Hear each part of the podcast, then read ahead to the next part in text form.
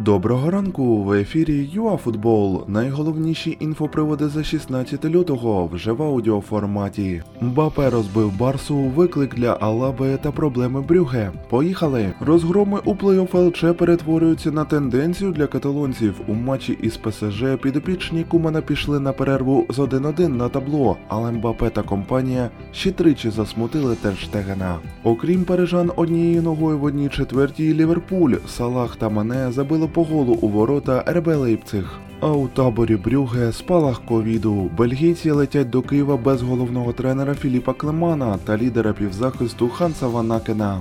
До того ж, позитивні тести у Матея Мітровича та Стефану Денсвіла. Симптоми є і в інших футболістів. Ну що ж, карти у руки Динамо. 13 років та 27 трофеїв у Мюнхені. Подумати тільки. Давід Алаба оголосив на прес-конференції, що покине Баварію влітку. Футболіст має намір спробувати щось нове, поки не зрозуміло, де зірковий захисник продовжить кар'єру, але за чутками у мадридському реалі. Спортивний арбітражний суд Лозанни 5 годин розглядав скаргу України на технічну поразку від Швейцарії у лізі націй, але вироку поки немає.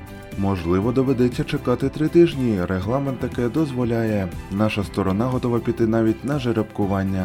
Один з лідерів Десни, півзахисник Влад Калітвінцев, оновив трудовий договір із Чернігівським клубом. Нова угода розрахована на 2,5 року. Нагадаємо, хавбек вже півтора року виступає за Десну. Раніше права на гравця довгий час належали Динамо. А на цьому ми і закінчуємо наш короткий огляд за 16 лютого. До нових ефірів ЮАФутбол.